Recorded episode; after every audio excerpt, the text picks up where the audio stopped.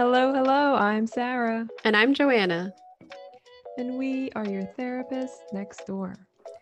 Join us as we demystify therapy and destigmatize mental health.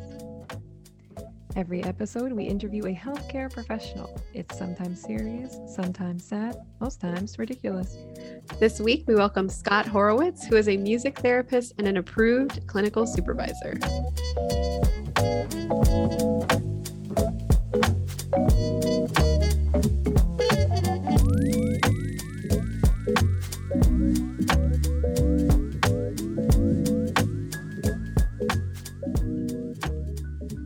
Welcome, everyone, to Therapist Next Door, a podcast that shows you the human side of your friendly neighborhood healthcare worker.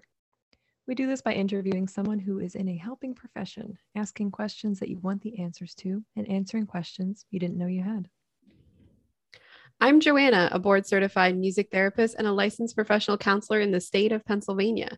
I'm a white, straight, cisgendered female, and my pronouns are she, hers, and I love cranberry sauce in a can. Mm. I think people are more brave to say that out loud. I agree. I, I think cranberry sauce in a can is good. I love think it. Cranberry form is delicious. and I'm We're, we're getting and- we're getting some uh some no's. no problem. I mean, I I understand. I like understand other food. cranberry sauce too. I just also like the can. Don't defend your cranberry sauce opinion. You're good. Have have it and hold it proud. Okay. and I'm Sarah, and as I also bully you.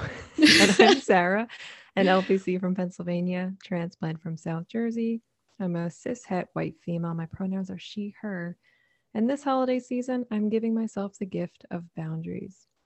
Beautiful. Unshakable, firm boundaries. Love it. Love it.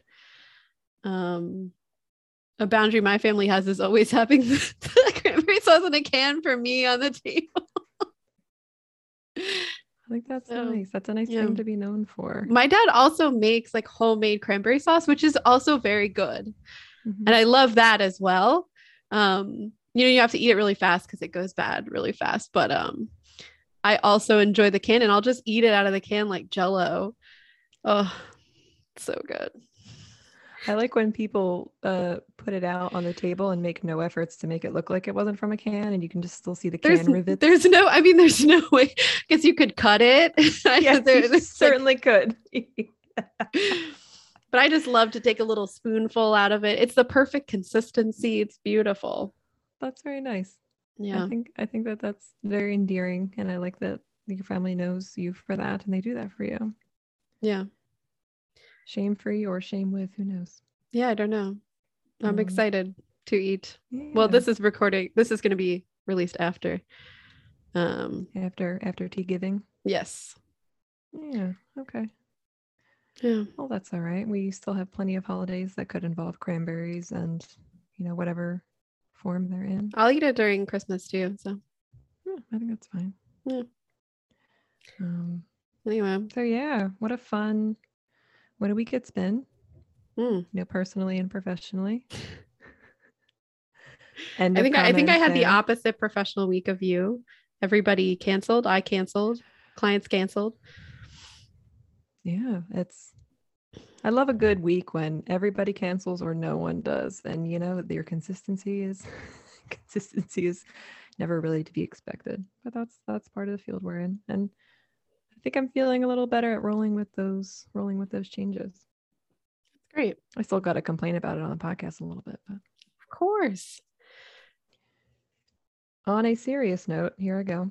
Uh-oh. um, with the with what has we've talked about this in the beginning of our episodes especially Mhm. with like raquel in episode one look back at episode one everybody it's a good one um, talking about the importance of allowing your clients to be you know in whatever state they need to be emotionally um, physically sometimes i've had clients that have said you know i don't feel comfortable crying i'm just going to turn the camera off for a minute and kind of allowing them to have that space from time to time I, with what has been in the news recently about Mm. uh, some certain jury verdicts, I encourage therapists to challenge your own discomfort of talking about politics and um, human rights in the news. I think it can be so rewarding and scary for us to do that. Um, but that's kind of why we got into the field. We challenge, we deal with things that are rewarding and scary all the time. So why not expand your horizons a little bit? I just felt it was very important to say that today because um, I think we can very easily shy away from letting our clients be real with that. Joanne, I think I shared that with you that um, in the beginning of the pandemic, I had disclosed to my old therapist that, yeah. you know, the feelings I had. And she met it with, well, if you're going to make it political, and I never talked about it again. And then slowly, shortly after that, stopped seeing her. No. Please do not, please do not let your clients. You can have judgments, keep them, hold them to yourself unless it's clinically important to bring up. But and if you need supervision approach, on it, like search out supervision, supervision if it feels uncomfortable. It's so okay to admit that you're uncomfortable with it and that you're not good at that, or it's not a strength you have yet. We're all bad at things before we get good at things. Yeah. So yeah. Any uh oddly serious things you want to bring up? No. I think I'm good. Cool. I have I, I have clean floors. Great. I'm all good. good. Clean floors. Um proverbial floors for the podcast are clean. I never make mistakes. No, that I remember. You're perfect. I'm perfect just the way I am. And uh, literal floors are not because cats shed. Yeah. But yeah. Cool. All I don't know if this happens for your for your animals, Joanna, but for your animal, but you feel like a tumbleweed situation with Oh pets? yeah. Yeah. It's pretty gnarly under the bed. Yeah, I'm not happy about it. Yeah. That's where my mind and heart are. well, stay tuned after the break as we uh, dive into our lesson.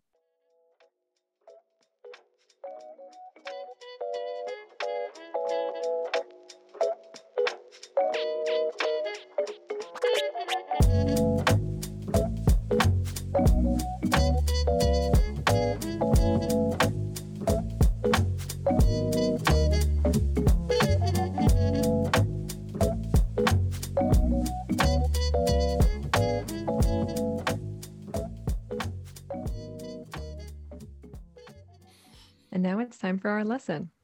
The lesson is compiled facts describing history and or current events, good or bad, in order to give context for the field that our interviewee works in. Today, our sources include a brief summary of supervision models by Kendra L. Smith, PhD, LPC, ACS, wikipedia.org, as always, and a his- history and traditions of clinical supervision by Jane Speedy. No trigger warnings today, so listen at your leisure. We are going to start with the history of clinical supervision.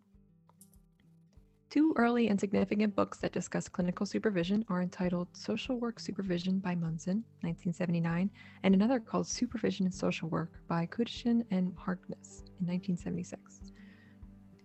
Kadushin and Harkness point out that prior to the 1920s, the literature that cited supervision meant something completely different than what we now associate with the noun. The first text about social work supervision was published in 1904 and was called Supervision in Education and Charity by Jeffrey Brackett. Brackett's book was about the supervision of institutions of welfare organizations. Supervision was defined as the control and coordination function of State Board of Supervisors, State Board of Charities, or a State Board of Control. Very Social, different than yeah. Hmm. how we think of it today. Social work apparently had a had a hand in administrative supervision long before the texts on it were published by the American Counseling Association. More inter- more interestingly, supervision seemed to move from an administrative focus to direct supervision, taking on the meaning and action of helping the social worker develop practice, knowledge, and skills, and providing emotional support to the person in the social work role. Social work has long social work has a long and proud tradition of providing supervision to those in the trenches rather than doctoral students, with literature that is equally rich and tracks issues common to every population.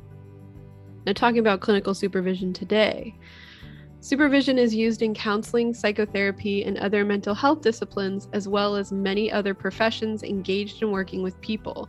Supervision is a replacement instead of formal op- observation delivering evidence about the skills of the supervised practitioners.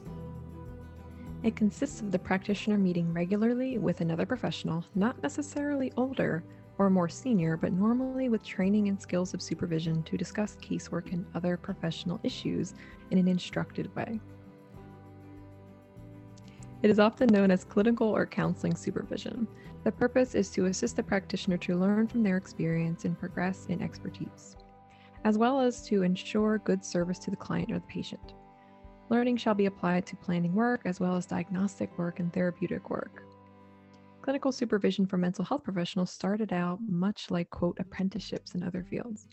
That is, a student slash apprentice with minimal skill or knowledge would learn the work of observing, assisting, and receiving feedback from an accomplished member of the same field. It is believed that because the master was quite good at the same work, they would be equally good at teaching or supervising. This is not always the case, which I think every therapist has learned that Mhm.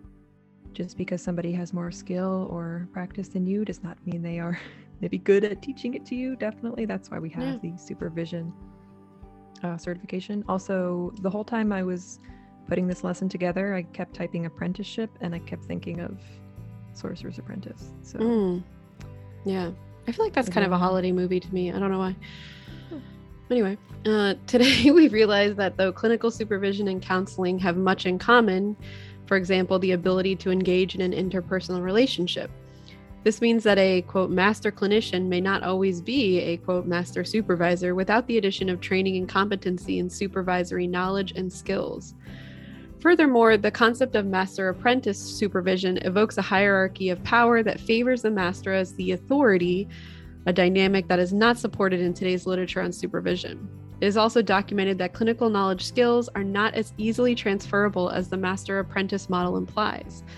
Observing experienced clinicians at work is without question a useful training tool, but is not sufficient to help students develop the skills necessary to become skilled clinicians themselves. Development is facilitated when the supervisee engages in reflection on the counseling work and relationship, as well as the supervision itself. Thus, clinical supervision is now recognized as a complex exchange between supervisor and supervisee, with supervisory models slash theories developed to provide a frame for it. Joanne, I think you'd agree that having a good supervisor can definitely make or break an experience in a clinical job. For sure. Yep. For sure. All right, well, stay tuned after the break as we uh, talk to Scott for our interview portion of the show. Because I know what I'm talking about. Nice.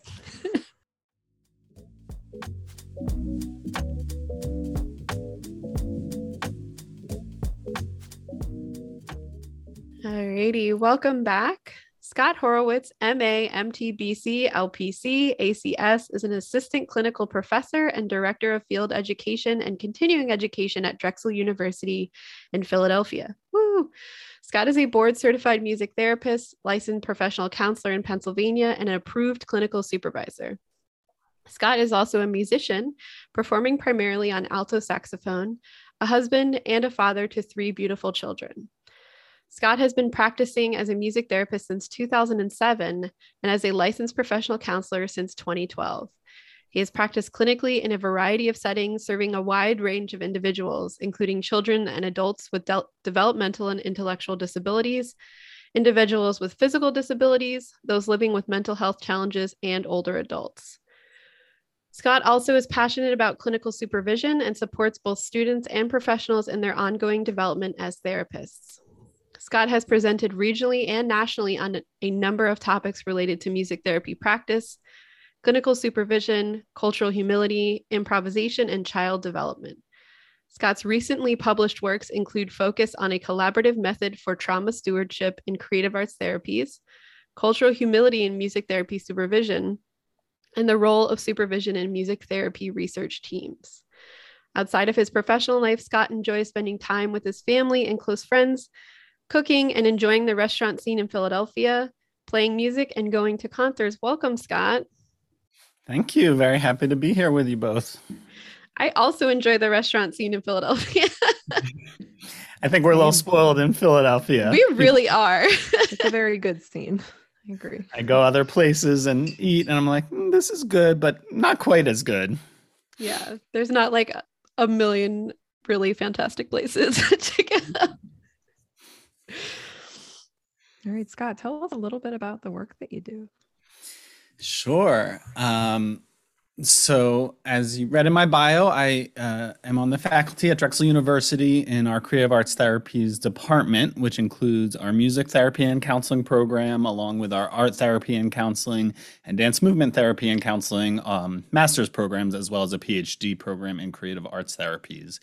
So, uh, there I am. Um, I teach in the music therapy program and um, also coordinate all of the field experiences so what we call practicum and internship in our programs but basically the students getting out into the the real world experiences um, uh, across all three of our master's programs.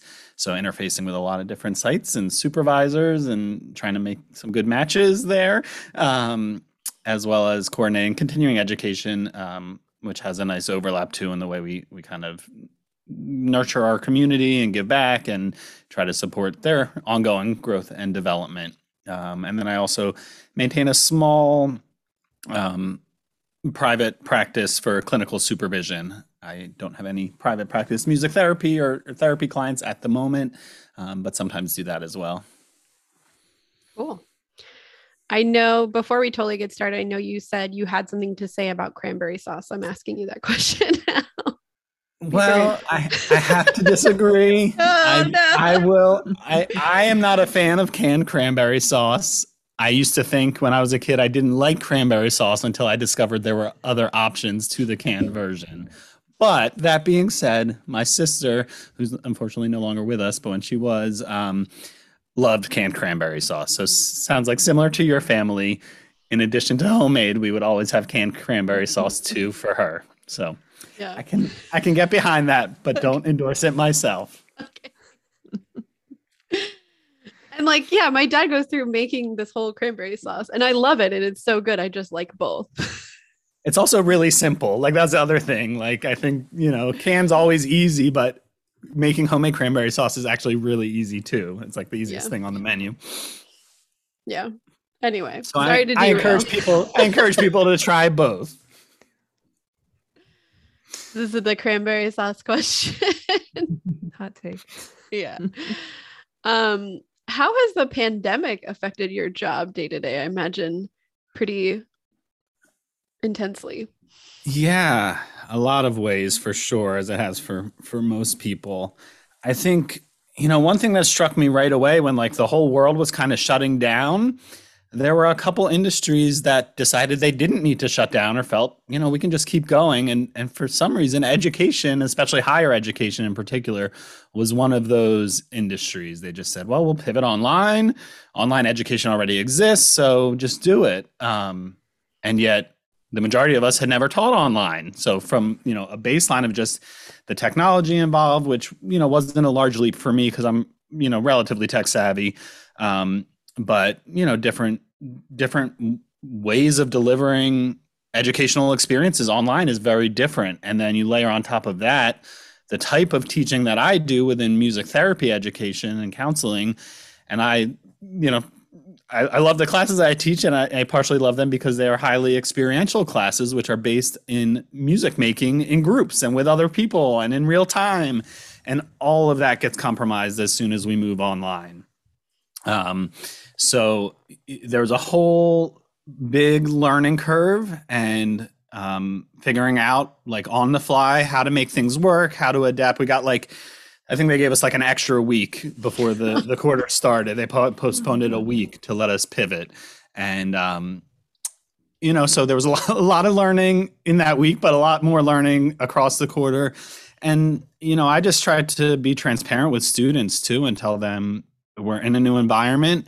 This is not going to be less than, but it is going to be different, and we're gonna some of it. I know what I'm doing, and some of it we're gonna figure out together, um, and learn some cool things along the way for sure. And then, you know, along with that, understanding telehealth practice, which was not a big part of our education model, but you know, now is there and and will stay because it's not not going to go away. Um, and then on the other side of my job, in terms of coordinating field education, that was a Yeah. huge shift. Sites were Mhm. shutting down, of course, or not letting outside people in. Um, we did a lot of collaborating with other local programs to just share information, share resources, figure out how we were all each navigating that aspect of clinical training uh, through through the early stages of the pandemic, and then ongoing.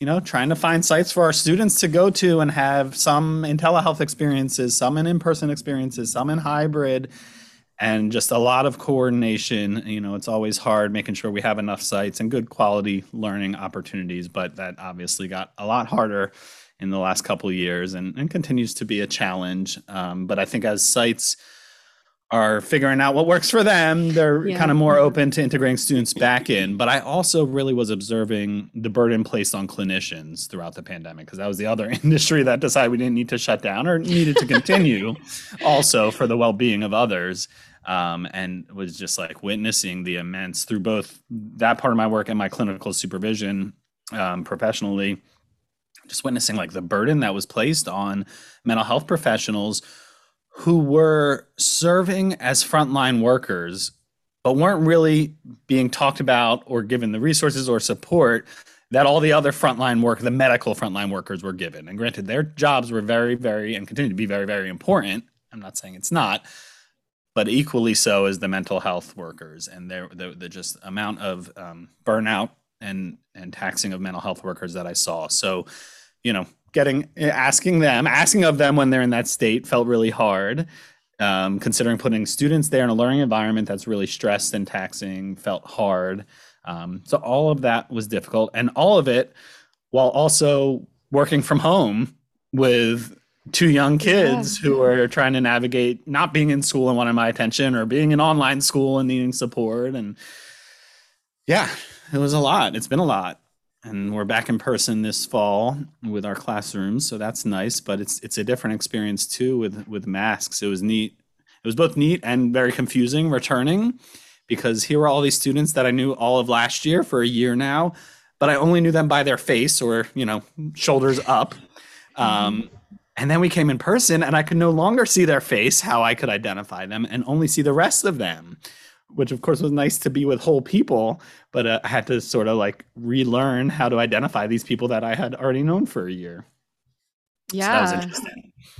I, I think I had gotten some like new, you know, like when I was working in person, like new clinicians, and like you don't even know what they look, you don't like basically don't know what they look like except for on like meetings, you know, and you're like, oh, that's what you look like. Cause like I've Mhm. never seen you without a mask before.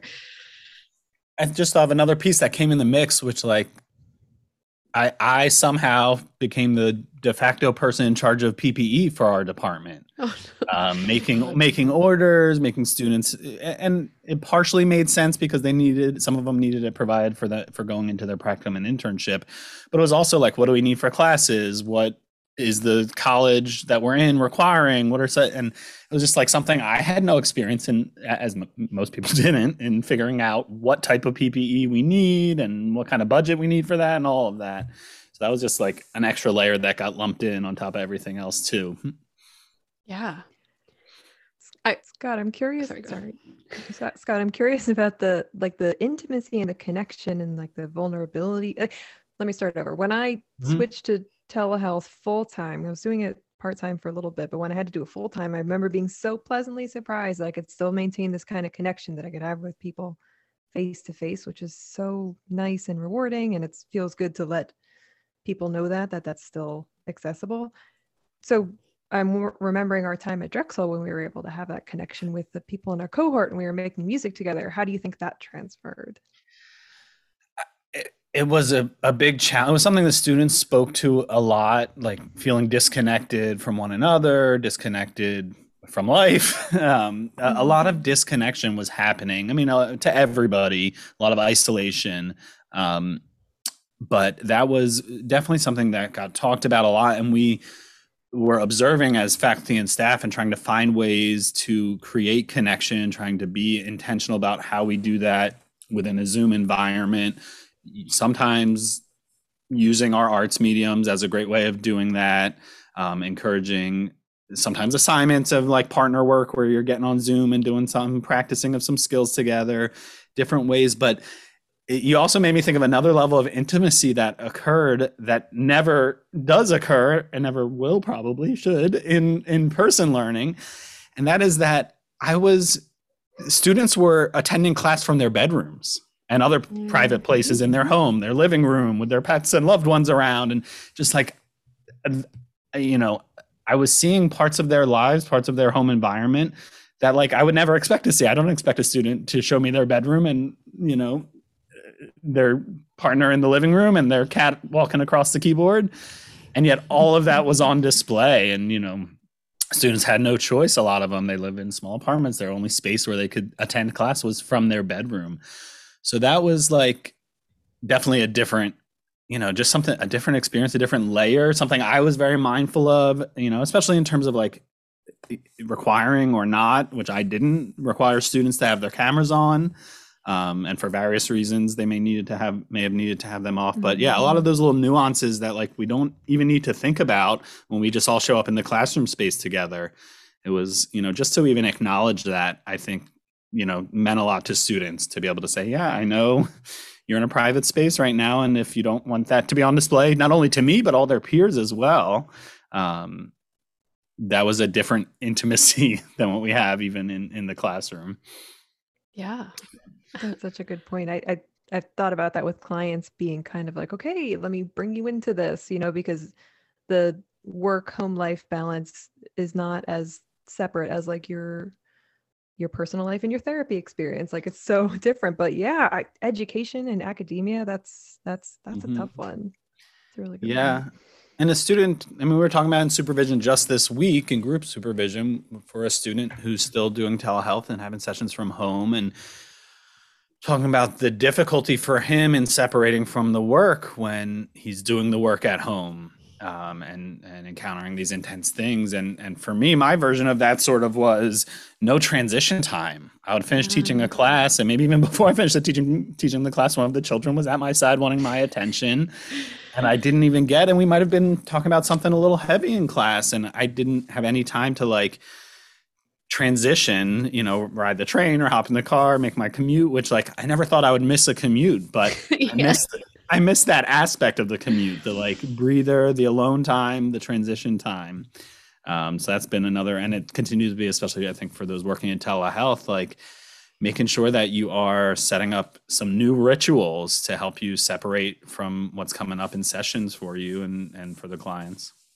Yeah, it's it's super mm-hmm. tough because I used to have like a whole like I take my badge off, you know, I like change my clothes when I come home, but like it's it's so much different with teletherapy because it's like oh now i'm in the hallway when i left and like that's it. Yeah and of course there's pros too. I won't say it's all negative yeah like, i mean like it's like i'm home right?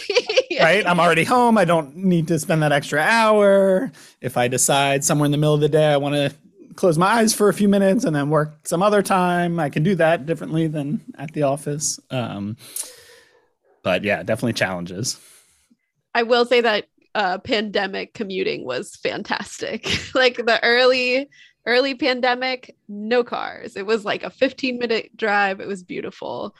Um, I also wanted to say that for clinicians, especially who work for an agency, I worked for like a mental health hospital. Look into uh, hero discounts if you were working. I don't know if they still offer them, but I was able to get one when our air conditioning failed in our house and I like couldn't. It was like the middle of the summer um, and I was able to get a discount at a hotel. So just look into it and see if if you're offered because you've also been working very hard. Good tip. Good tip. I yeah, I'm not to harp on this too much, but I totally hear you, Scott, about the not getting as many like high fives. I mean, I think it's like so pandering how much we were, you know, thanking frontline medical workers while also being like, oh well, you got to do it anyway. So here's your here's your Facebook post or here's your banner in the neighborhood. Like we should definitely be offering more, but I'd like a little bit of pandering too. I'd mm-hmm. like a mm-hmm. little bit of that like uh, self-service. I'm happy I, to admit that. I think it's also reflective of you know the larger ill that is our our healthcare system and how mental health care is viewed and stigmatized and not valued and not supported financially and otherwise. I mm-hmm. think you know a lot of things sort of that already existed got magnified through the pandemic, including, of course, social injustices and uh, racial inequities and health inequities. And I think you know the mental health care system and and the way it operates within the broader healthcare system was another one of those pieces because um, of course the mental health needs of the country and the world really like you know ballooned going through a, a pandemic and going through the social um, unrest and issues that that bubbled up and, and continue to be important uh, right now it's just like there's immense mental health need and yet you know our mental health system in america and healthcare system hasn't really elevated it to that priority of all you know other forms of healthcare indeed how do you think your personality is represented in the work that you do? Hmm. I I strive for authenticity as a therapist, as a supervisor, and as an educator. Um, and you know that doesn't mean I don't have boundaries, and it doesn't mean I don't, you know, sometimes assume professional professionalism roles. Um, but I try to bring myself to everything I do, and um, you know, I'm not a real formal kind of guy. I don't, I'm not like a suit and tie kind of person. I'm kind of laid back in general. Um, and am like friendly and gregarious, which also, you know, of course, made the pandemic uh, hard because I wasn't with people um, outside of my my family. Um, so I think, though, um, I think the qualities of my personality lend themselves to being a very relational person and being pretty good at developing relationships and nurturing and fostering relationships. And um, I see that as the through line of kind of all of my work. And um, I think I'm I try to be approachable and and try to be friendly and try to have a sense of humor about things too. Like we do, I think that's really important. Also, like we do really serious, really deep work, and sometimes it can be funny and sometimes we can laugh at ourselves and sometimes you know we can laugh at something that occurred between us and another person and so i try to bring humor in and and levity where you know where appropriate um, not indiscriminately but um and appropriate is a loaded word. I tried not to use it too much because that's very subjective and relative but uh you know where i think it can fit and be of benefit i will i will bring humor in. So i think yeah i think just my personality allows me to engage in relationships and and across my clinical career and other other areas of work I've done like being a camp counselor, you know, as an adolescent young adult, I feel like I've always had a an interest in and a way of connecting with people that others are kind of turned off by or intimidated by or whatever it might be that makes them feel like I don't want to work with that person. Um, and often that kind of mentality gets lumped lumped on adolescence but like i always liked the kid that everybody else said was tough. I was like all right send him over to me. I'll get to know him. I'll build a relationship. And you know it wasn't like a pride thing like i can do this and nobody else can but just like a sense that you know something about my personality allowed me to form those connections and listen to others even though i talk too much i still am able to listen. Um, and i think yeah all of that is like a through line through pretty much everything that I do, both personally and professionally. Great. I'm also been told I talk too much, but I'm like, I'm also a therapist. So like I somehow balance it when I'm working. Yeah. It's interesting. I, I've come to recognize that especially in like meetings and things where I'm always like, all right, I'll go in like with a mental goal of I'm not going to talk in this meeting. And then I just can't help myself. I have something to say, or some, I can tell other people have something to say and they're not saying it. So I'm going to be the one to say it. Um, and we can get into privilege and power because as a white, cisgendered, heterosexual male, I often am given the space to say those things when others may not. Um, and I've learned how to kind of use that in, in hopefully productive, supportive ways. But I've also come to realize that partially, and so John, I wonder if it's true for you too, partially it's how I process by talking out loud. Some people are really internal processors and take it in and sit quietly, and um, others are external processors. So I think you know that that um, unevenness that sometimes happens in a space where somebody's talking a lot and somebody else isn't isn't necessarily an imbalance of power. It's allowing for each person to process in the way that they need. And then there's of course is risk that you know that i'm talking over somebody or i'm not making space for somebody else. Um, so that could be a rationalization but i think it's also real too. Yeah no i think so. I mean i my parents i think will say like they can't remember a time i wasn't talking. So um it just like blah blah blah blah blah but yeah, it's interesting to like also be a therapist and be like, I'm listening too. And Mhm. yeah, it's And I can sit with silence. Like I will often fill it, but I am comfortable. I've learned to be comfortable sitting with silence. And that's really important as a therapist and a therapy educator. yeah, I think like as a musician too, like the silence was like much more comfortable for me because I'm like, bring it on. I'll sit here. And I've had clients where I'm like, we could just sit here. It's totally fine. hmm I like when that silence is not misinterpreted by clinicians. This is nice to hear. it's like I, I feel like giving clients that permission to be to be quiet and also not letting them know that we are interpreting it as a behavior or like something they need to be penalized for, especially Scott, like you said, with adolescent community. Like, okay, Mhm. if this is the only time you get quiet, cool. Hmm Take it all. I'll take it too. That's fine. we can both Yeah. be quiet.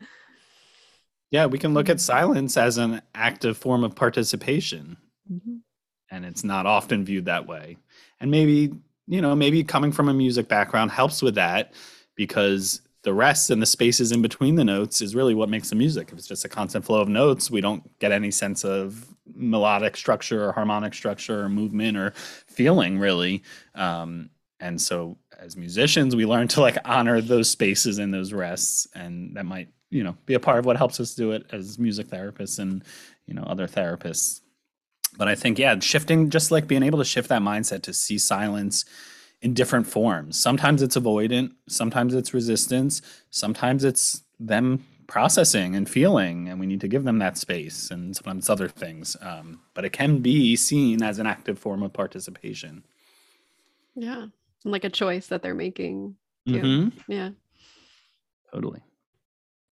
Speaking as a supervisor, you know, what's the most difficult thing about being a supervisor? And then what's like something that you love about being a supervisor?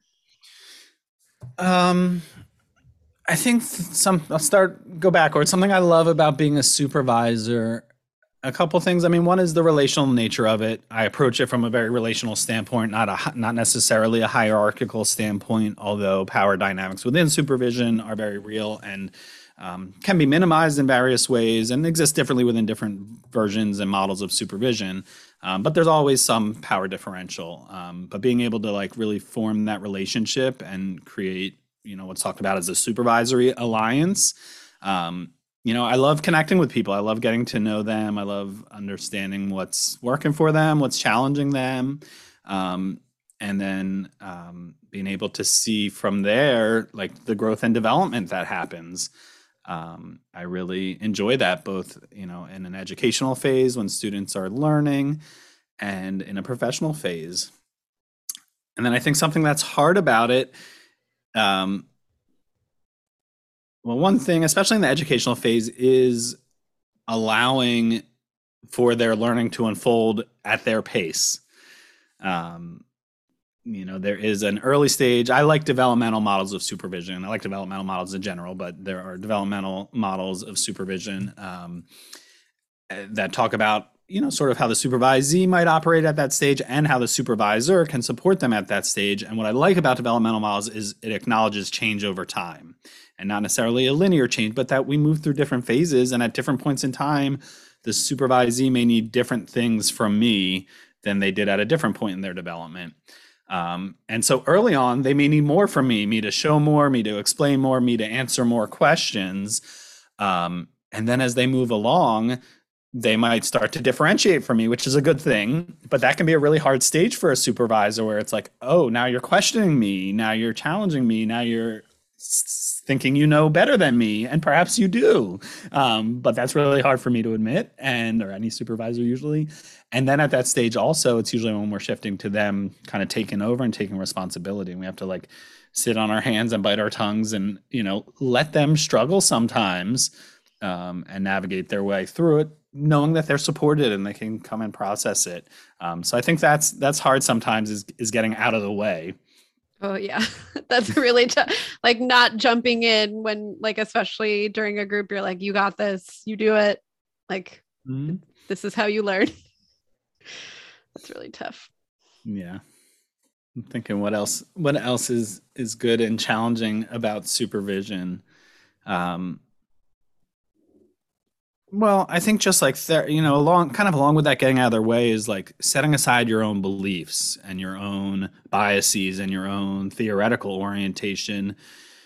Because it's great when that aligns, like literature and research around supervision, you know, shows that when supervising and supervisor are aligned in theoretical orientation, it's often better, but it's not necessary and so when that's not present or that's starting to differentiate, that becomes hard because I have a certain way of understanding patients or understanding the work or thinking about, you know, how change happens in therapy. And they may be coming to a different conclusion or coming at it from a different place. And that may not only be informed by their clinical experiences, but also who they are and all that they bring in their social cultural identities and therefore lived experience to the mix um, that's inevitably different than mine and um, being able to recognize and honor and even encourage those differences and and their um, you know especially at the professional level when people are really starting to and i'm off, often supervising people early in career at the professional level. So they're really starting to like stand on their own two feet figure out who they want to be. They kind of know who they've become at that point but are are developing and growing and figuring out where they want to go from there and even just like navigating career and job changes and um, you know, just trying again in a way to get out of their way by not imposing like my way of doing things, my way of thinking things, my beliefs, my biases onto them which is easier said than done. So I say all that and I as if I'm an expert at it and great at it and sometimes I'm good at it and sometimes I'm not. I think awareness is the first step to mastery, definitely. Mm-hmm. You know, once we once we feel that we're we want to be a certain way, we first have to envision it, baby. Yeah, and Sarah, you said something in the intro that I wanted to sort of re I wanted to adjust a little because you said something along the lines of all we're all bad at things even until we get good at them. Mm. And I might I would say that's true, but we could also add to it we're all bad at things even when we get good at them. Fair enough. I agree. Yeah. Absolutely. So we what do you think at what point in your clinical career did you decide that supervision was also a calling? Hmm. As it does for many, it, it got kind of thrust upon me by an ask from Drexel at the time, and I was working clinically, and um, the person who was formerly in my role, shout out to Flossie Ierardi, um, yay, call, called me up and you know said, "Hey Scott, I think you'd be a great supervisor. I have this student I want to work with you." And you know, I, I now sit on the other side of that table, so I, I know all that was behind that that ask at the time, all the all the feelings, and um, but it was also for me at the moment, it was like an endorsement of something that like maybe I hadn't thought about or thought I was ready for or, recognized that I had something to offer really. Um, and so, you know, I said yes because I wanted to help out more so that I felt like I really had something to offer. I was like, oh, this sounds cool and I'm doing some cool work and I think that would be cool for a student to see. And sure. Um, so that was sort of the beginning of my supervisory career part portion, but it just sort of continued from there and kind of grew. And my, you know, I think through the experiences, I I, I had positive experiences for the most part, and um, uh, along the way, I guess became more increasingly more passionate about supervision and interested in learning more about it. Um, and then as I learned more about it, I learned there's not a lot of training for supervision, um, especially when I was starting out. Uh, even the literature was was very thin, and it's grown in the last 15 years. It's definitely grown, especially within music therapy and other creative arts therapies. But in, in counseling, psychotherapy across the board, there's just so many more resources for supervision than there were when I started doing it. So as I shifted into this role, uh, working at Drexel, it was sort of an opportunity to start to nurture others in in their kind of supervisory journey. And that started for me actually a little bit before i joined the faculty at drexel because i was a clinical training director at a site running an internship program with multiple interns coming in from multiple schools and kind of overseeing other supervisors a little bit. So i think there is probably where it kind of pivoted to something i was like oh i i could do this. This is something i'm into um, and something that is an area of need also um, we need better training and supervision. We need better support for supervisors. We need better acknowledgement of the importance of supervision. Um, and then, of course, in academia, as you're a faculty member, you start to feel pressures to do presentations and write some things. And I had not really done much of that at all before entering the academic arena in this way. And so when I started to think about what do I what do I have to offer in those spaces, um, thinking about supervision and, and, what I had learned from my own experiences and, and was developing in terms of how to teach others, um, was a place where I started to do some presenting and talking, and that's now rolled forward into some writing. Cool. And full disclosure, Scott, you've been my group supervisor, my thesis supervisor, and I've also taken a supervision class with you because I've done clinical supervision for Drexel as well. So mm-hmm. Done the whole cycle.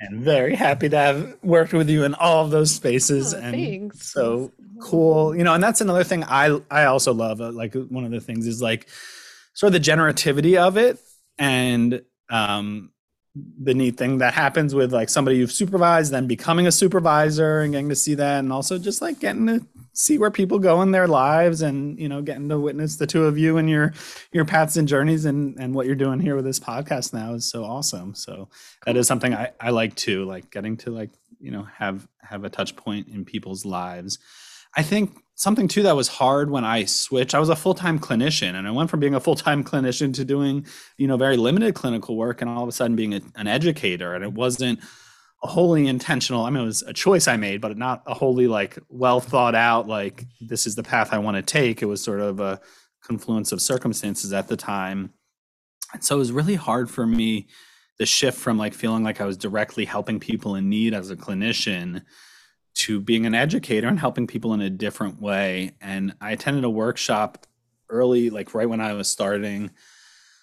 Um, and the guy kind of talked about that change and and his way of thinking about um, yes, he was no longer supporting people in need as a therapist in the same way, but his way of sort of still feeling good about it was to recognize that by helping one student who's going going out and helping 50 patients or something, you know, and you're helping 10 of them, you're helping 500 patients, maybe not directly but kind of indirectly. And you know, that doesn't always sink in as deeply as like the direct connection with patients. I still miss that when I'm not doing the clinical work very much. Um, but I do, you know, sort of uh I don't know, get some fuel from knowing that by supporting students and professionals, they're able to better support and provide hopefully better therapy to more and more people. And ultimately, that's the goal of all of it.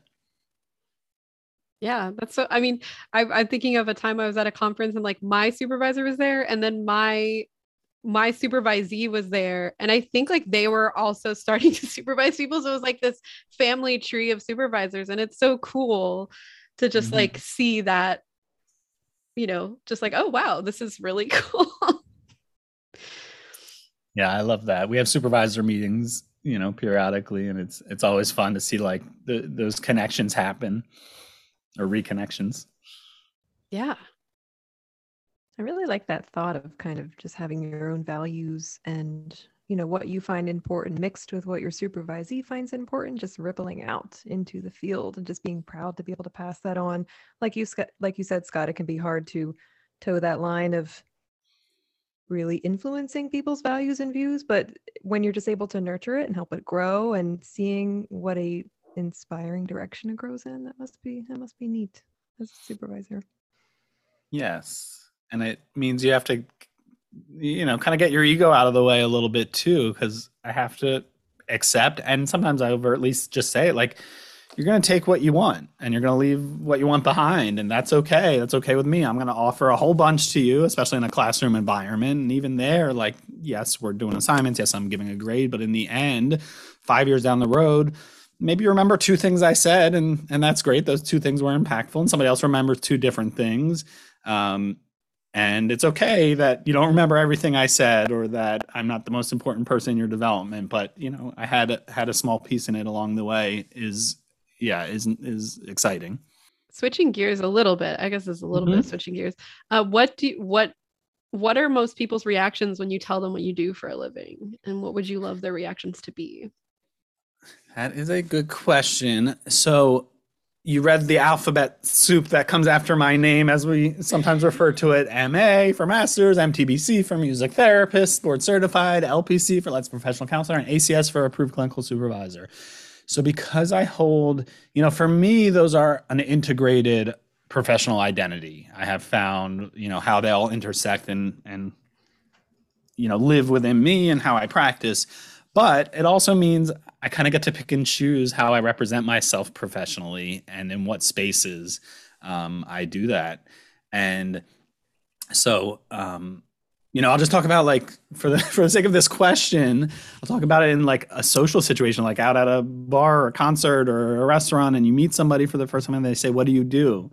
I like go through a quick self check in. I think like like like millisecond, like not like deep reflection, but a quick like how do I want to answer right now? What do I feel like getting into? Because I know if I say therapist, people get it, right? That's more common. People are like, oh, okay, you're a therapist. But then they're like, probably, I think they are. Um, like, all right, cool.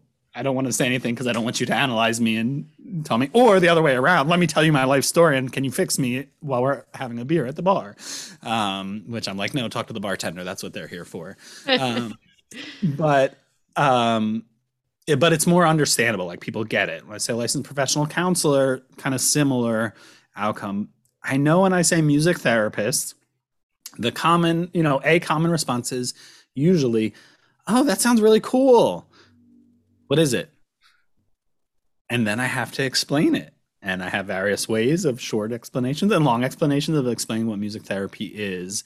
Um, but what I would hope their response would be has become has been becoming more frequent. I would say in the last five years or so of my career, um, more people seem to have awareness of of what music therapy is or related fields like art therapy. Um, so more and more, I'll meet somebody.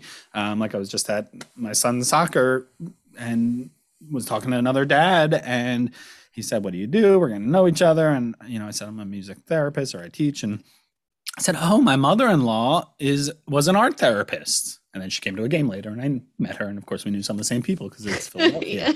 but um, you know, so like, what what I hope would be the response of like actually knowing the field exists and what we do, and that it's you know more than the simple way people often think about it, um, is becoming more more frequent. But still, I still have that moment of pause of like, do I feel like so like you know, if it's late in the evening and I don't feel like explaining it, I won't lead with the music therapist identity because I know often there's an explanation that has to come with that. And sometimes I just don't don't feel like getting into that. Um, but then in professional spaces, it has different functions, right? If I'm at a music therapy conference, I'm leading with that music therapist identity. If I'm at a counseling conference, I'm leading with my counselor identity. Um, if I'm at a general conference, I kind of make that choice. So yeah, different functions in different spaces and then again for me it's all like integrated in me so it feels a little funny to to sometimes tease it all out and like individualize it but i think it's also a luxury to get to like pick and choose. And sometimes i can just say i i work at drexel and i teach. And people are like okay cool. So that's brought another layer of like being an educator. I can just name that and i even name what i teach they'll usually ask. But sometimes that's sufficient. It's like okay that's easy enough I want to apologize for the dog noise behind the door. She's now upset. So if you if you hear her, please let me know. She's like crying her monster cry. So no, I didn't hear her. Never happened before, but um, here we go. Mm-hmm. this is part of what we've been living with through the pandemic, like mm-hmm. all these things. I have to kick her out of session all the time because she's like barking at squirrels or like. Do you have clients who like to see her though, or ask to see her? Yeah, yeah. So that's another like you would never, you know, I mean, unless it's part of your practice to bring your pet to therapy and have you know maybe them uh, um, approved as a as a pet therapy animal or support animal, you would never bring your dog into the therapy session, and yet I've seen, you know, certainly in classroom, like people love pets, people love animals. It's an icebreaker, it's a, you know, tension breaker. It can be like this really cool tool that we don't usually have our at our disposal and or it can be a really big distraction and complicate things. Yeah. I think i was showing pictures of my dog to clients if they asked before just because it is a good icebreaker and it's like Mhm. hey you know i'm like a regular person. Because of this dog i guess. So, Scott, we talked about your identity, how it can present in supervision settings and in like meetings and things you said, and even talking about how you can present yourself to the world when giving a job description. How about clinically, your, your identity as far as, you know, racial, ethnicity, sexuality, all of that? How does that present for you in a clinical space? Um, as I n- named earlier, I have I hold a lot of identities, which in our society and our culture in in the U.S. are very privileged identities, um, and so that's something that I've certainly am continually engaging with, like a learning and growth process around that recognition and identification of that, and how um, there are ways that that identity, you know, those identities can be very um, supportive and useful and even even at times leveraging the privilege i have to, to you know in, in the form of allyship or other other ways i can use that even within a clinical space um, but also can create barriers and and you know learning to be comfortable with who i am knowing who i am and what those identities are identifying them and then being able to then be mindful of how that might be impacting the space. You know what you know as a male therapist alone just the maleness of it uh, there are certain layers that come into the space there that um, bring sometimes a sense of authority or authority i'm six one as well so i'm a tall male therapist. And so um, for certain clients i have to be really mindful of that and how that you know what is their relationship to men um, or to authority figures which often are in the form of men and here i am trying to not be that um, and and yet at the same time in our in our field of music therapy it is largely female dominated. And i am in a minority in a way within the broader field although there's still you know some of the the typical inequities around gender that play out in academic positions and higher admin positions and things. But i go to a music therapy conference and you know there's a lot more females and identifying individuals and less male identifying individuals. So it's this interesting dichotomy of being like in a privileged position in society and sometimes in a minority position within the field and even the broader field of therapy and then get what gets attached to kind of maleness and um you know probably with that heterosexualness but um that in in US culture it's not seen you know not traditionally seen as a nurturing like type of orientation um, it's the you know people think of the mother right? And the mother as the kind supporting nurturing and the father as the authoritative. And this is you know very very binary very old school and not how it exists in the world today. But i think some of those biases are still very very present. And so assumptions that get made you know even you know good and bad about in, in that way. And like i was talking with students the other day too about who in both of their sentences they wear they wear scrubs. And one was a male who's actually a middle-aged male you know coming back kind of second career and one was a younger female identifying student. And we just kind of talked about what do the patient what assumptions do the patients have the moment you walk into the room with nothing but scrubs on you know nothing no other identifier? And you know the male is inevitably seen as maybe a doctor or you know something else and the female as a nurse or an assistant or something else you know and they're walking into that space holding the same responsibility and the same you know professional identity. Um, so all that plays out. My whiteness you know i have done a lot of work in spaces where um, there are a lot of patients of, of different races and ethnic- ethnicities um, different socioeconomic backgrounds than my own. Um, and again it's I, I, think it's as i said i feel like i have a strength for developing relationships but that doesn't happen in a vacuum. Like i have to be mindful and aware of what my whiteness what my maleness what these different identities elicit potentially for the patients and the clients i'm working with and how i can you know try to communicate that i try to be different than that norm while recognizing parts of me are that norm and how I can try to work to develop a sense of safety and trust and therapeutic relationship, um, which sometimes has to happen. Not sometimes, always has happened very intentionally. Um, and if you're not recognizing and holding some awareness of, of these identities, and then having spaces outside of that clinical space to work with that. Um, and so, whether that be in a supervision space, we actually um, formed a racial affinity group, um, a white racial affinity group for which a lot of people assume that means sort of white supremacy and talk around and sit around and talk about how great whiteness is, but it's actually quite the opposite. It's a space where we can uh, explore and dissect how our whiteness and white fragility and you know white tears and other all these ideas come into play and so that we can do that work with white peers and not put that work on peers of color um, or other identities um, so finding those spaces to really both you know do that work with the clients sometimes where it where it fits where it's necessary and and and in the service of them and their work um, and having the spaces to do that outside of the therapy space so that you can be better equipped to have awareness and insight of all that you're showing up as in that space and all that carries with it.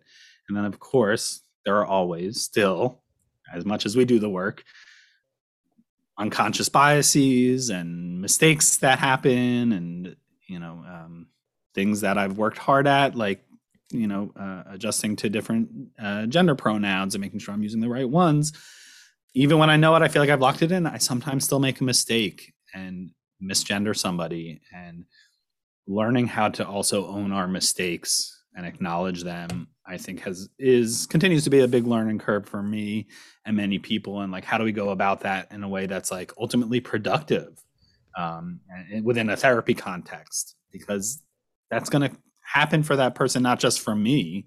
And so, my making that mistake and being able to talk about that or explore that in someone in the therapy space might be therapeutically beneficial for them and as a byproduct for myself as well. There's probably a lot more I could say there. That's obviously a, a big question. Yeah. Uh, no, that's, that's what, what, an amazing answer. I, I love the, oh, I'm losing my train of thought already. I love giving clients the ability to work through our mistakes as a therapist in such a safe way that we are not going to respond, you know, with that fragility or with that defensiveness we're just going to give them a chance to like practice their or their um their agency you know practice their standing up mm-hmm. for themselves and pronouncing themselves i love it that's a great yeah. thing that we can offer people yeah and i think for our, my student i bring come back to the educational side too because all that same stuff comes up in the classroom and there's the same kind of power differential and so that's another thing like the power differential that's in, inevitably there in a therapy therapist client, supervisor supervisee, teacher student. And then that sort of gets magnified by my privileged identities that put me in place positions of power even without those other roles. And so you put that together and it's like I have a lot of power or what I would say is perceived power because there's often instances where um, like with students they don't realize that they actually have more power to affect change in the academic system than i do as a faculty member it's a misperception that the faculty have the power yes I have the power in the classroom to give you a grade and to allow you to pass or not. Um, but you know, students to create that practice ground for what we were just talking about in the classroom too, I think is so valuable because it's going to play out in the clinical setting. In the clinical setting, it might be the patients who are misgendering them, and it often is, or the patients who are making a racist comment. How do we address that? How do we choose what and when to address within a therapy space is really complicated. Absolutely. I agree. um, switching gears again, I guess I'm the queen of switching gears. How do you approach self care? Um, I approach self care in a what I would say a broad way, and it's what I try to communicate to students and others as well. Sort of a reconceptualizing of self care, um, because you know, and part of that eh, at the root is self compassion you know, starting from a place and a practice of self compassion um, as a form of self care or as a root of self care, but really just like trying to tear down the a the the word which we just throw around a lot especially in an education phase you know you should do some self-care this weekend or make sure you're having self-care in your practice and it's like great. What the hell does that mean? And I'm super busy, and you just gave me 10 articles to read and a paper to write, and you're telling me do self care. You're like giving me conflicting messages here. Um, but also to like just like take away that idea that self care is only those like things we do for ourselves, like getting a massage or you know these big things that like I, I, I wish I had an hour every week and the money to get a massage once a week mm-hmm. every week. Mm-hmm. It doesn't happen. Um, when it can, that is a form of self care. That's great. Um, when I can take a day off or a vacation, great. That can't always happen. So I think sometimes self care becomes those things that feels unattainable and then when somebody says, make sure you're engaging in self care, it's like, well, I don't have time for that. But I broaden it to smaller things. A, it can be like five minutes going outside, taking some deep breaths, getting some fresh air, seeing the sun or moon or clouds.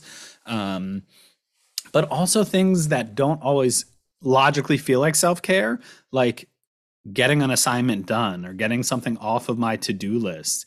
It's like, you know, raking the leaves out in the backyard. For some people, that's therapeutic and feels good. But for me, it's something I've always hated. Like, I'll shovel snow all day because you do it and you're done. But like raking leaves, it's never done. There's always more leaves that come. You, like, you don't have that sense of accomplishment. So, but it's like something that has to get done. And when I look out at the yard every day and it's full of leaves and I'm like, oh, I really should do that. When I get it done, I feel better. It's not, I don't have that thought in the back of my head anymore, and it creates space for other things. Um, so, so, you know, I talk to students about that. Like, I know it doesn't feel like it, but maybe not procrastinating on that paper and just getting it done. Even though I'm a huge procrastinator, nothing wrong with procrastinating. Um, side note, but you know, sometimes just like getting that thing off of your to do list can be a form of self care. So I think like looking at the big things, they're great. Acknowledging the small things, figuring out what's right for you, there's also things that like some people use for self-care um, like that youtube video of you know meditative work. I'm like that music is really grating for me and is actually really annoying and is not self-care for me but for you it might be and that's great. So like figuring out what it is that's right for you and maybe having sort of in your back pocket the big things that when you have time and money and ability to do great um, like sort of like the big things, the middle level things, and the small things. So if all you have is a few minutes, what what can I do to like just like ground myself or release something I've been holding on to? Um, and sometimes that means getting something unpleasant or seemingly unpleasant out of the way because then that's not on on my mind anymore, and I can breathe and feel better. I really feel that with like stuff in the house. like, really feel it. I also I went to a mindfulness workshop once, and I loved this this idea. I don't always do it, but I love the idea of it. She suggested, along with your to do list, create a have done list. Because when you have a really long to do list, you often don't get to everything on that to do list in the day. And so you look at it, and although you've crossed things off, there's still things on the to do list, and you can feel like, I what have I even accomplished today? but yet you have accomplished all those things that you actually did do and so if you kind of like create a separate list where you're not still looking at all the things on the to-do list but actually things that you have done and that can you know probably is better if you actually write it down and look at it but even just like a mental list to check and be like oh yeah i still got a ton to do but i actually did accomplish some things today so i try to keep that in mind even if i don't practice it all the time i like that idea all right, Joanna, I'm going to steal the crown. Scott, it's time okay. for the hot seat question. All right. All right. Get get ready for uh, controversy. What is a guilty pleasure of yours? Hmm. A guilty pleasure. Um I don't know. This doesn't feel like a big one, but like it's probably it's like an uh, unhealthy thing that I do that kind of feels like a guilty pleasure. Like I often like snack and eat like late at night. Like mm. I shouldn't be doing it. It's not healthy for my body, but it's like I don't know. I'm just sitting around watching TV, trying to unwind from the day and eat a bunch of crap, you know, late at night before I go to bed.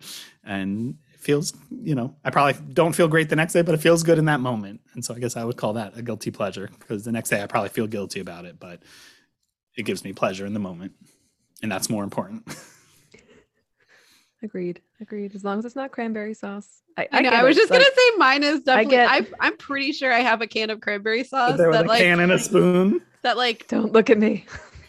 like ready ready right now. I would love Joanna if in your screen on Zoom right now you just picked up like a spoon and the aluminum can. Just I she do, eating it. have, it.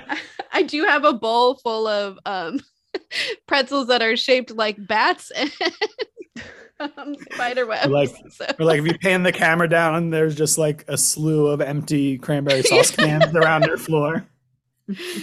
I move and like a bunch of cranberry cans fall. Um, here's another another hot seat question. What's your favorite breakfast? Um, I've been really kind of obsessed with making kimchi fried rice at home um, with like leftover rice and kimchi. I'm like, I'm sure it's not like super authentic, but I do use like some authentic ingredients and put a fried egg on top. Um, so that's kind of been my favorite breakfast of late. Um, and my family doesn't love it because I use fish sauce and other smelly things when I make it. And they're like, ew, my son walked in and was like, ew, what is that? I was like, it's delicious. Shush. Um, but I also love to go out for brunch. Uh, we, we usually do that uh, on the weekends. And uh, at the beginning of the pandemic, when we couldn't go out at all, we started, I started making brunch at home like every Saturday or Sunday. And that was really nice. Um, so I love going out for brunch and like eggs Benedict or uh, breakfast burrito. Usually the savory things, but my wife has a big sweet tooth, so she'll get a sweet thing. I'll get a savory thing, and we we share, and I get a little bit of both. A lot of great brunch places in Philadelphia too. We're chock full of them. I guess another guilty pleasure to go along with brunch would be a good a good Bloody Mary. Nice. I can get on board with that. Definitely. I don't know if I've ever had one. I've never tomato juice is always just like eh. So I don't like tomato juice. I will not drink tomato juice by itself, but I developed a love of Bloody Marys, and they have to be like a little s- spicy, a little horseradish, a little hot sauce, and pepper. Those are the keys. And then it's like doesn't just taste like tomato juice and alcohol. Um, are there any resources that you feel like are important for our listeners to know about? Um, I was listening to that episode with Mung Shen um, that was recently put up, and and similar to what what she's saying. we know we we are friends and know each other and colleagues. Um, you know, I, I really agree with how she put it that there's like so many resources available to people now um, that it's hard to like name just one. Um, but what I would say in line with that is like there's also different ways of consuming those resources now.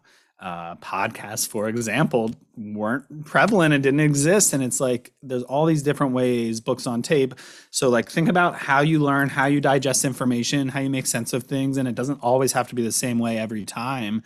But, um, you know, I've never been a huge reader and like to read. I do buy books and read them, but um, you know that was like the traditional way of academics, like digesting information. There's just so many other ways of getting it now. Going to workshops, engaging with people, especially that's another kind of silver lining of the Zoom world we're now in is like so many more accessible workshops that are online that you can you know engage with people you maybe never would have and and do some learning.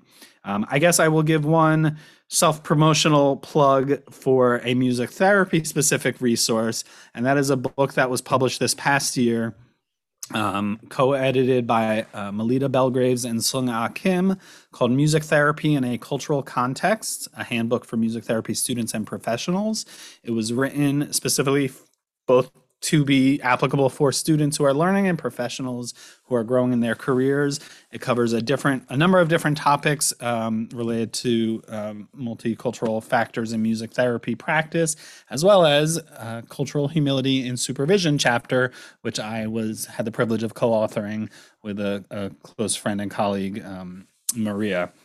So, if you're looking for some additional resources around cultural culturally situated and responsive work and cultural humility within music therapy practice. Um, I think it's a great book. All right. Thank you. Thank you. Um, and then we have our final question. Um, Unless we have another. I think we're on our final question right there. Yeah, we're final. We're final Okay. status. this is our would you rather. Um, so would you rather always wear shoes one size too small or always wear clothes three sizes too big? Three sizes too big for sure. Yeah. There's nothing like terribly uncomfortable about that. And in fact, that sounds really cozy to me. and shoes that are too small sound awful and painful. Yeah, this is definitely a softball. Uh, Oh, sorry. I can pick another one. No, I feel happy to actually not be a little brat and give an answer. Okay. definitely clothes are too big. I, I definitely use the shoes too small as like a DBT example of radical acceptance. Like, like you have to, uh, these shoes don't fit you. They're not going to break in, you know, like they just, whatever the size doesn't fit you, like you got to accept it. So that way you're like not in pain anymore from like blisters and stuff. Uh, so I would definitely choose the, sh- the clothes three sizes too big because you could do like belts and stuff, you know, yeah, make it look good. it's amazing. I think I'm wearing an extra large t-shirt right now. So like, Same. Yeah. Extra large cardi, extra large tea. That's how I roll. Scott, would you like to plug anything? Um, I would just like to plug the importance of clinical supervision since that's where we started with this conversation with the lesson for today. Um, and particularly in music therapy, we don't have requirements for ongoing professional supervision once you become board certified. Most other professions have some credentialing that goes along with it, like, like counseling. And so um, I think professional supervision often gets devalued, and that doesn't have to be really expensive private supervision that you're paying for. It can be peer supervision, it can be supervision you receive in your place of work, which is a great benefit. Um, but just like supervision is not a bad thing. It's not something you need when you're failing or struggling. It's something that is always supportive, always helpful. And I really encourage every clinician to be engaged in supervision or at least, you know, have a quick resource for it when they find they have a time of need. I agree. I also All right. agree. Well, thank you so much, Scott, for being on with us today and talking with us. It was a pleasure. Thank you both for creating this space and a, a, a great resource for uh, therapists to turn to. Thank you. Thanks.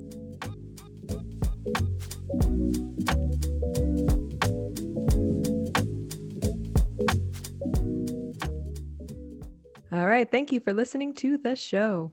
Be sure to subscribe, rate, and review us on Stitcher, Spotify, and Apple Podcasts. You can check us out on Instagram at TNDPod or on Twitter at TherapistNDPod, all one word. Also visit our website, tndpodcast.com. Uh, we have a Patreon. It's pretty cool. It's patreon.com slash TND podcast. If you'd also like to email us, um, just, you know, just because, or to be interviewed on the show, our email is therapistsnextdoor at gmail.com. That's therapists plural, nextdoor at gmail.com. Sarah, is there anything you would like to plug? All right. Follow me on Instagram at Teletherapy with Sarah. I do weekly journal prompts on Fridays and visit teletherapywithsarah.com where you will see blog posts twice monthly that support professional millennials from working class backgrounds, also talking about anti hustle culture, ex Christianity, and living as somebody who does not need to be enamored with guilt and shame. Enjoy. Great. I don't what I don't have as great of a plug as that. Yeah. But uh my Oh. website is oriannatherapy.com. That's O R I A N N A therapy.com. I also have uh an Instagram. It's Orianna Therapy. Um and uh check it out. Until next time. We, We are, are your, your therapists, therapists next, next door. door. Bye.